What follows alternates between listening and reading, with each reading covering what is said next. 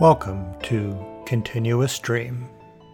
Today, Part 2, Chapter 3 of Kells, The Gospel of Columba, a novel by Amy Crider. Part 2, read by Lindsay Summers.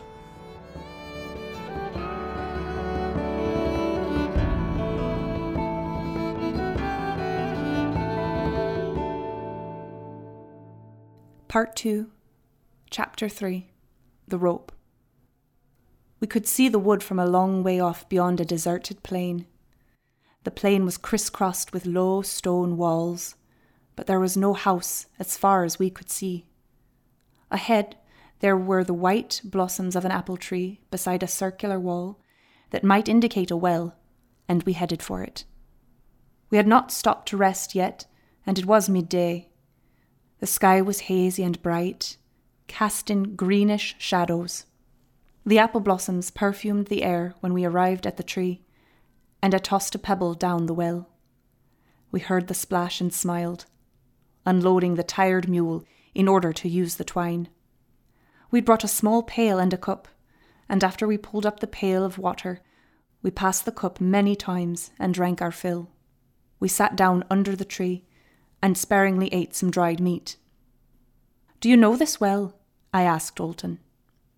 When I came before, I stayed to the edge of the wood rather than cross the plain, he replied. I didn't ask why he avoided the open plain, but he must have seen the question in my face. It was stormy, and the wood sheltered me, he explained.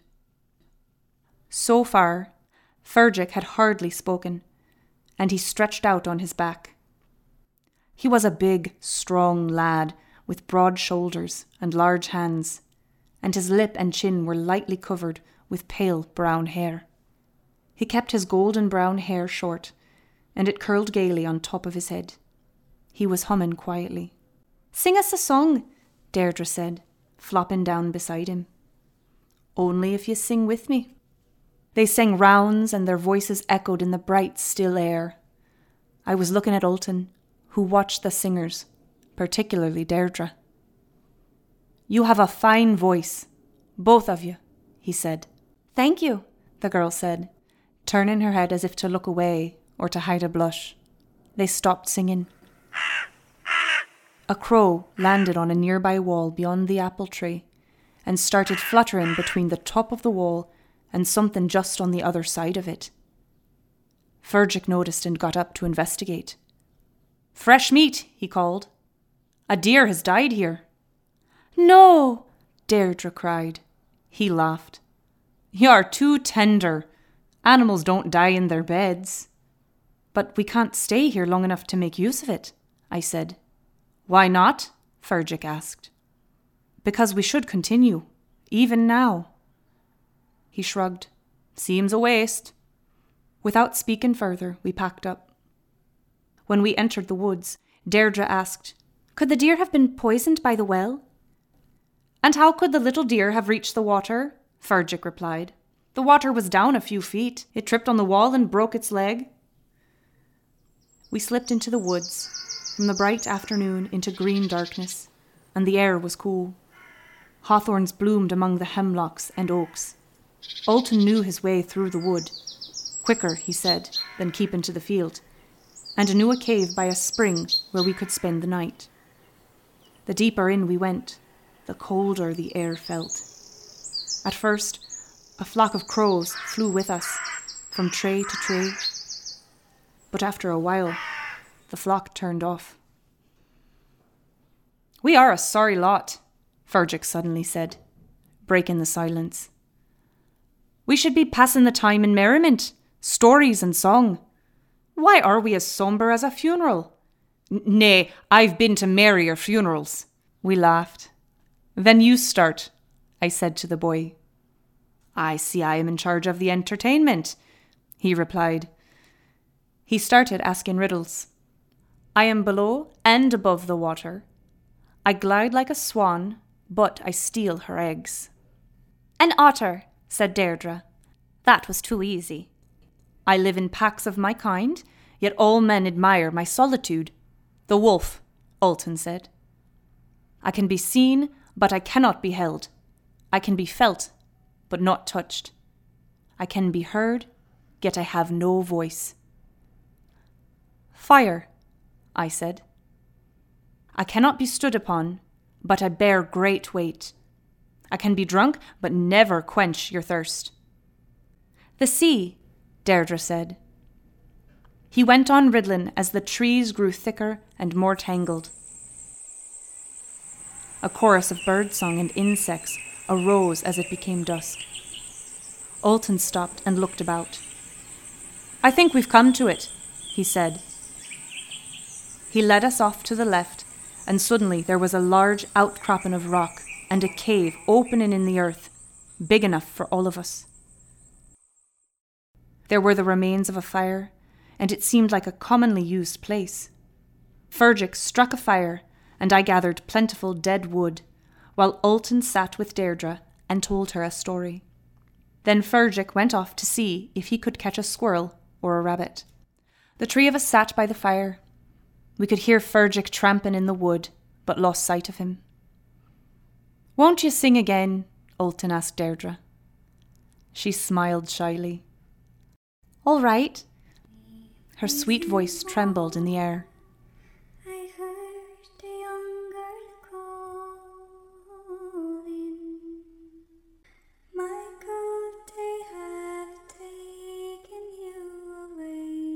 Her song ended.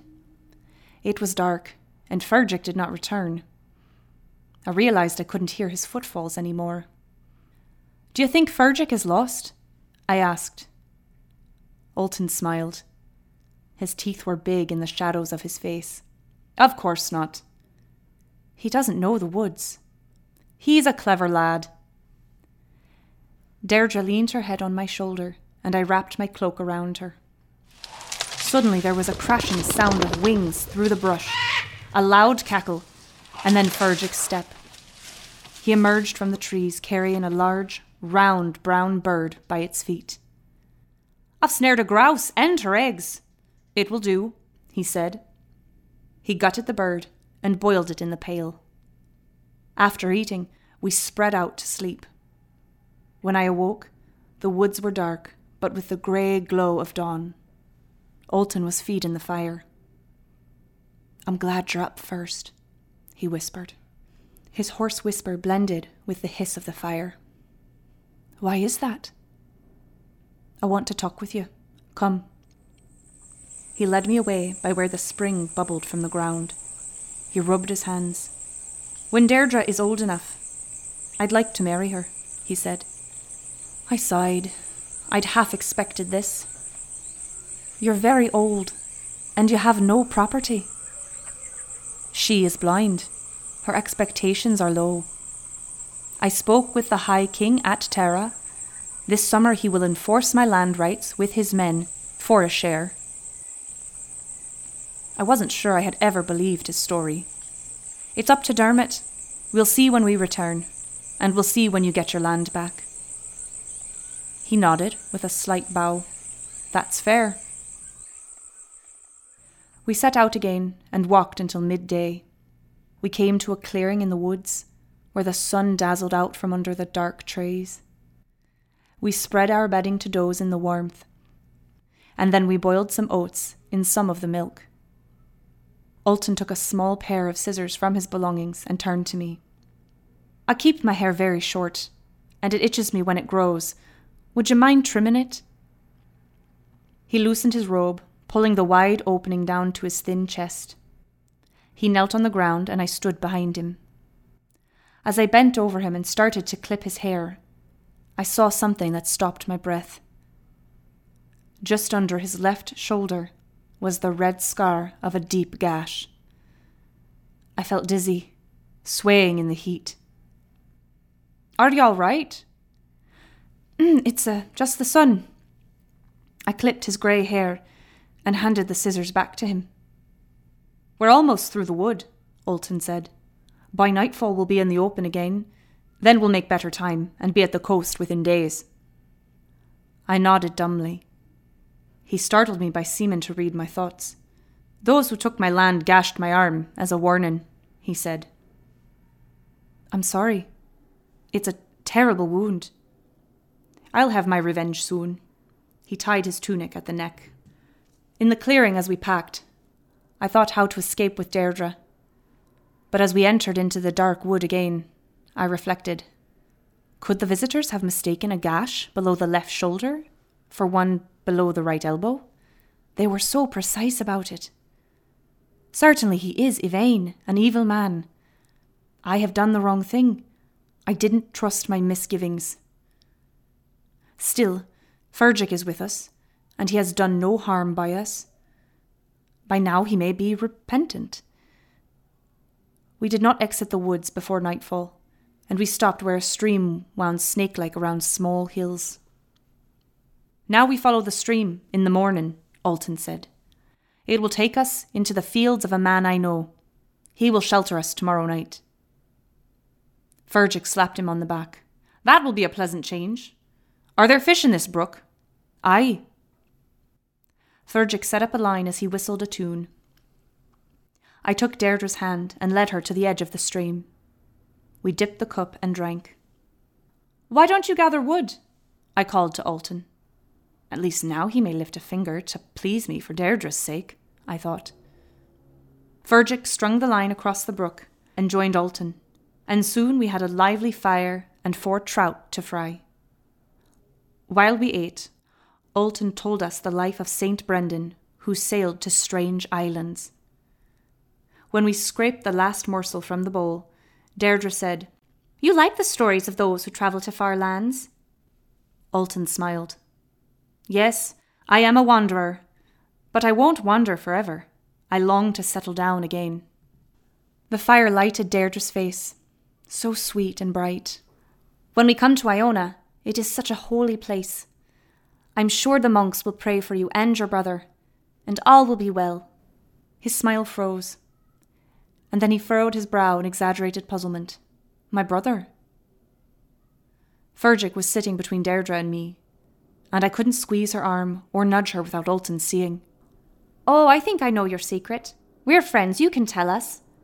Are you not the holy man called Ewan? We heard the tale. Ultan glanced aside, considering, and he frowned in thought. I am no more or less than what I say I am. He turned and took her hand, pressing it hard. Have no illusions about me or fears. I have nothing but a reputation is more a burden than any possession. I'm sure for the holy man as well as his brother. There was something in this that made Deirdre shrink back and pull her hand from his. I caught Ultan's eye and said, to dismiss it, The girl is too fanciful. But in that moment, I felt that he saw in my eyes the look that betrayed everything. And in his eyes, I saw a harsh and angry gleam. His teeth smiled strangely. You must grow up, dear child, he said to Deirdre, but he didn't take his eyes off me. I have no choice but to grow up, Deirdre said, with directness that did seem mature. There are always choices, Ultan said softly, almost warningly. Deirdre stood up and turned awkwardly, her blindness apparent in a way that was rare for her. I jumped up and put my arms around her. Deirdre was shaken, and I held myself still for her sake. I looked down at Ultan, but he was staring at the fire now, absorbed in his own thoughts. Fergic did not seem to notice any of our discomfort. He looked up in surprise at Ultan. Choices. All is God's will, is it not? The only thing is to choose God's will. Ultan didn't answer for a while, as if he didn't hear. Then he asked, How do you know God's will? But everything just is, Fergic said. Ultan smiled a little, and the evil look was gone from his face. Everything just is, he repeated. I stroked Deirdre's hair and grew calmer. All will be well, I murmured in Deirdre's ear. Ultan stood up and said, I'm tired. I'm going to sleep. His jovial, genial, saintly air was replaced by the demeanour of a tough, tired old man. He walked a little way into the cave. I banked the fire and then started to pack, leaving by the fire a bag of oats and a skin of milk. When Ultan was snoring, I began to pack the mule. What are you doing? Fergic asked. I told him quietly about Ewan and Yvain and the scar. Fergic looked flabbergasted. And just go back? No, go on. Fergic looked even more stunned. How will we know the way? Why? He said to follow the stream. He grabbed my arm as I tried to tie our things onto the mule. He's a kindly old man and no more. We can't leave him. He's tough and has been travelling alone. He knows the way. He'll expect us to go back, so we'll go ahead. I tied the knot. You are mad. Then we'll go ahead without you. He made a fist and raised it over his head in an impotent gesture. I won't let you go on alone. Let's only think about this. I untied the mule from the tree. It's the best time to go while he's sleeping. We must hurry. I handed him the end of the rope and went to Deirdre, who drowsed by the banked fire. We're going on, I whispered. Deirdre's slightless eyes rose upward. Go in now. I don't want to frighten you, but I saw his scar. I'm sure it's a mistake. He is kind, she said. We must go. Don't argue. I put my hand under Deirdre's arm and helped her up.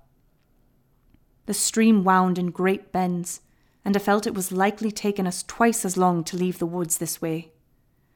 We came out just as the sun broke over misty fields and there were houses in the distance. The mule stopped here and wouldn't go further, almost kicking Fergic while it hungrily browsed.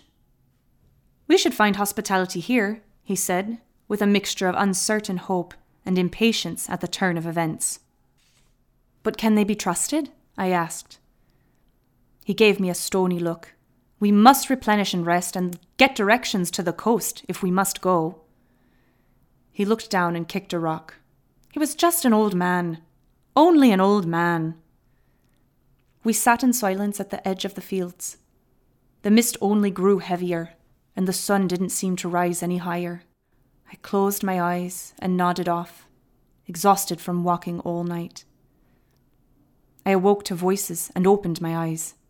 A boy and girl in their teens had come and were already talking with Fergic. I nudged Deirdre, who was asleep beside me. The boy and girl saw us rising and quickly turned to greet us. We are Have and Liam, the girl said. She was a short, slight girl with blonde hair flowing over her shoulders. She wore a necklace of river pearls and beads, and her dress was fine. The boy smiled.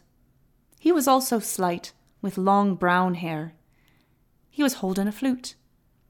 Liam said, Come to the house. My wife will give you porridge. Have laughed shyly. He does like to say, my wife. You are newly wedded? I asked. We started to walk across the field. Aye, the feast ended last night. It was all gaiety. You'll be our first guests. As we walked, Liam played his flute. I looked about. The fields had been sown. There were five houses and a barn. No one was about. Where is your family? I asked. Sleeping it off, Liam said. Before the feast, we worked hard to get in the sowing. We went into a very small house that was newly built. It had two rooms, a table with two stools by the fire. Deirdre and I sat on the stools, and Fergic leaned against the wall. Have put a pot on the fire to boil the porridge. You're going to the coast? Liam asked. To the island of Iona, the monastery. I said. My brother is there. How far is it? I've never been, but my father fished on the coast when he was young. Have was in the shadows, fetching the water and barley. After measuring the barley into the boiling water, she appeared with a skin that had been hanging on a peg.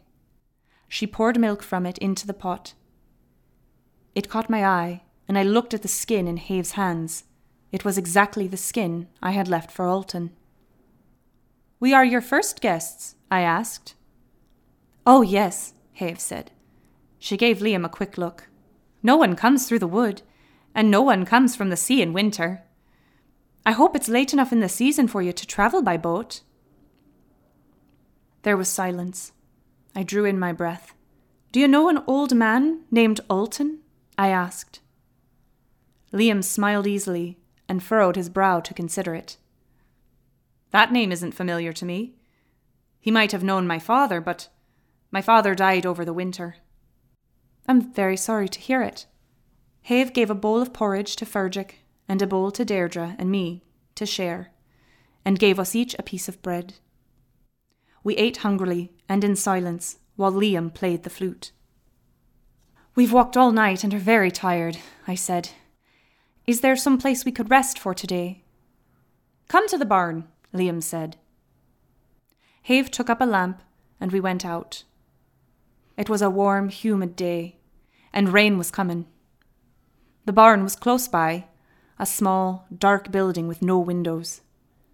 We went inside, and in the dark I could half see and half sense the menfolk gathered inside, who surrounded us and stood in front of the door. The small light from the lamp created a haze through which shadows moved. What's this? Fergic asked. You mean harm to our kin Ultan, a man said, and you're to stay in here until we know what to do. Deirdre grabbed me around the waist. Don't be foolish, I snapped at them. If we meant him harm, we wouldn't have run away from him. I told what I knew about Yvain and the scar. The man who had spoken folded his arms implacably. I don't know any Yvain. I know you chased the old man Ultan through the woods all night. Have spoke. He is my uncle. His late wife was my mother's sister. Her brothers took his land, and we are too small to fight for it back. I wrung my hands. Then it was a mistake, and I was wrong. Surely you understand my confusion. Some folk create confusion for their own ends, the man said. What would I want from him? I asked. Perhaps to please the cousins who took his land. For some reward, you would kill him. Shut up now. Our king is away, and when he comes back, we'll ask for his judgment.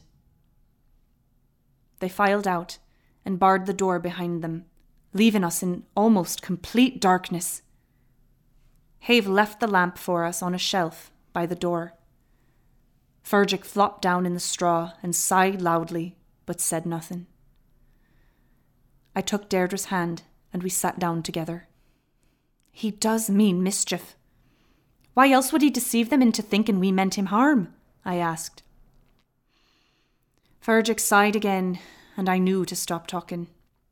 There was nothing to do but try to sleep, so we stretched out and closed our eyes. I felt the rhythm of walking still vibrating in me. The straw was fresh and sweet smelling and slightly intoxicating. My head spun. Exhausted, I fell into a deep sleep. Through my sleep, I heard the storm. A cold draught passed over me, and I curled up tighter. If there was anything to hear or sense, it was swallowed by thunder and rain. When I awoke, I knew hours had passed. The lamp had blown out, and it was pitch dark. I lay still and heard Fergic's light snoring. Something seemed missing. I didn't hear Deirdre's breathing. I stretched my arms and felt around. Deirdre wasn't beside me. I got on my hands and knees and crawled, unable to see in the pitch black, feeling for her. Deirdre? I whispered. Deirdre? Fergic awoke with a snort. What is it? Deirdre? I called. I stumbled through the straw, pushing through it. He's taken her. That was what he wanted. We rushed to the door and hurled ourselves against it. It was no longer barred, and we crashed out of the barn into the night. We had slept all day, and now it was dark and raining heavily. We could just make out the white stone foundation of Liam and Have's cottage, and we ran to their door, pounding on it and shouting, not much louder than the storm. After a time that seemed forever, Have came to the door with a lamp in her hand. What are you doing here? He's taken her. He wanted her and he took her while we slept. Have went into the house's other room and knocked on the door. Colin Ultan. Then she opened it. The room was empty. Liam took the lamp, put it on the table, and looked wrathfully at us.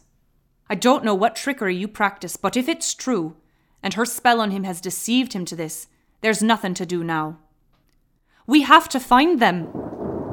A clap of thunder shuddered through the house. You're mad. There's no way to follow anyone in this storm. I turned and ran outside, leaving Fergic in the house with Liam and Have. I bolted across the fields toward the woods from which we had come. Flashes of lightning made the woods jump toward me as I ran. Deirdre! Deirdre! I shouted, and the wind pushed back my voice. I heard something. A cry tossed in the wind. I couldn't tell which direction it came from. In flashes of light, branches shook wildly. The trees bent in the wind. Through the booming thunder came the crashing sound of branches breaking and falling. The wind whipped off my hood and blew wet hair across my eyes as I ran slipping across the drowned field. I arrived where the stream came out of the woods. The rushing water shone in the dark, and what had been a quiet stream that morning now roared with fury. I shouted for Deirdre again. I was sure I heard a voice.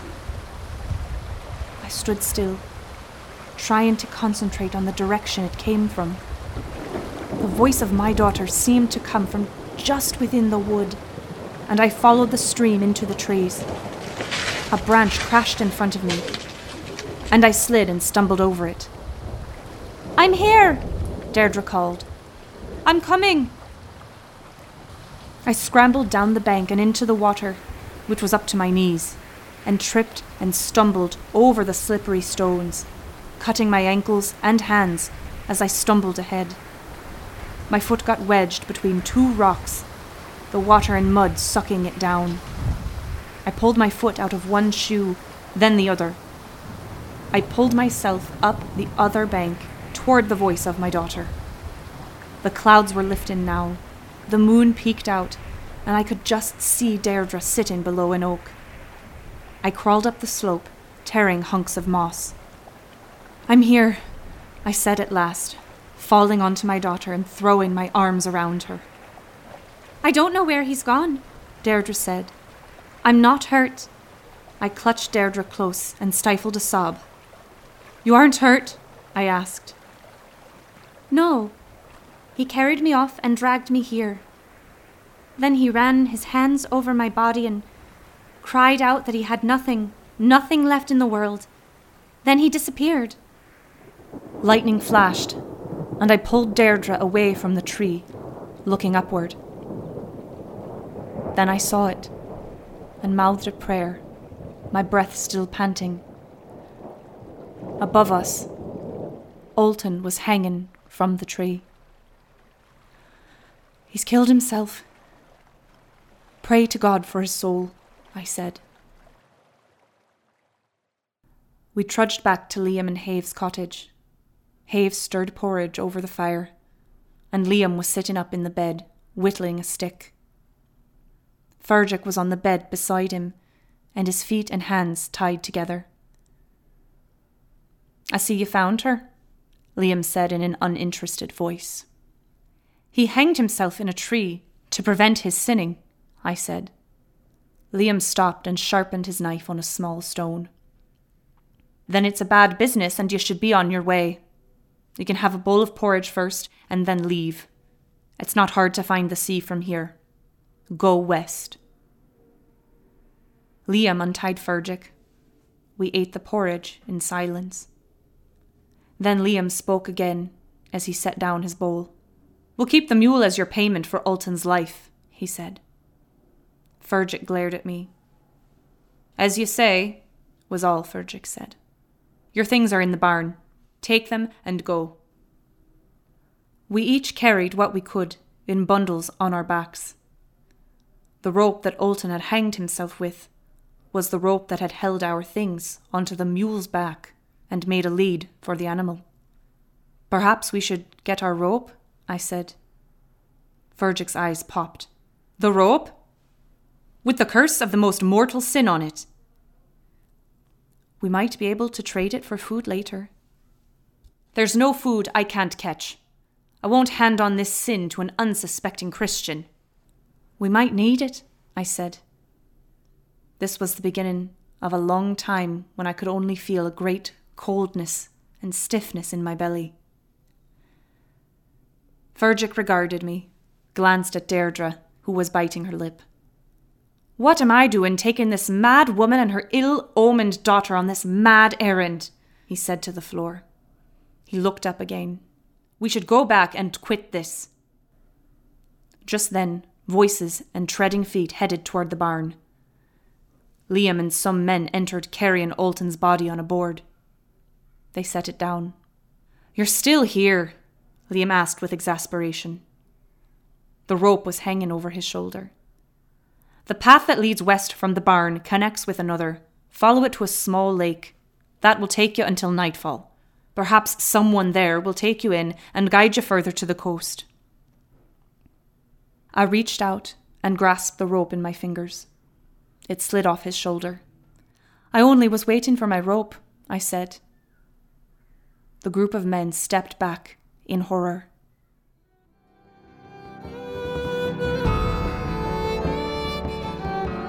To be continued. If you enjoy Continuous Stream, please give us a five star rating on Apple Podcasts or your favorite podcast player. For other ways to support the show, please see the show notes or visit www.continuousstream.com. Thanks for listening.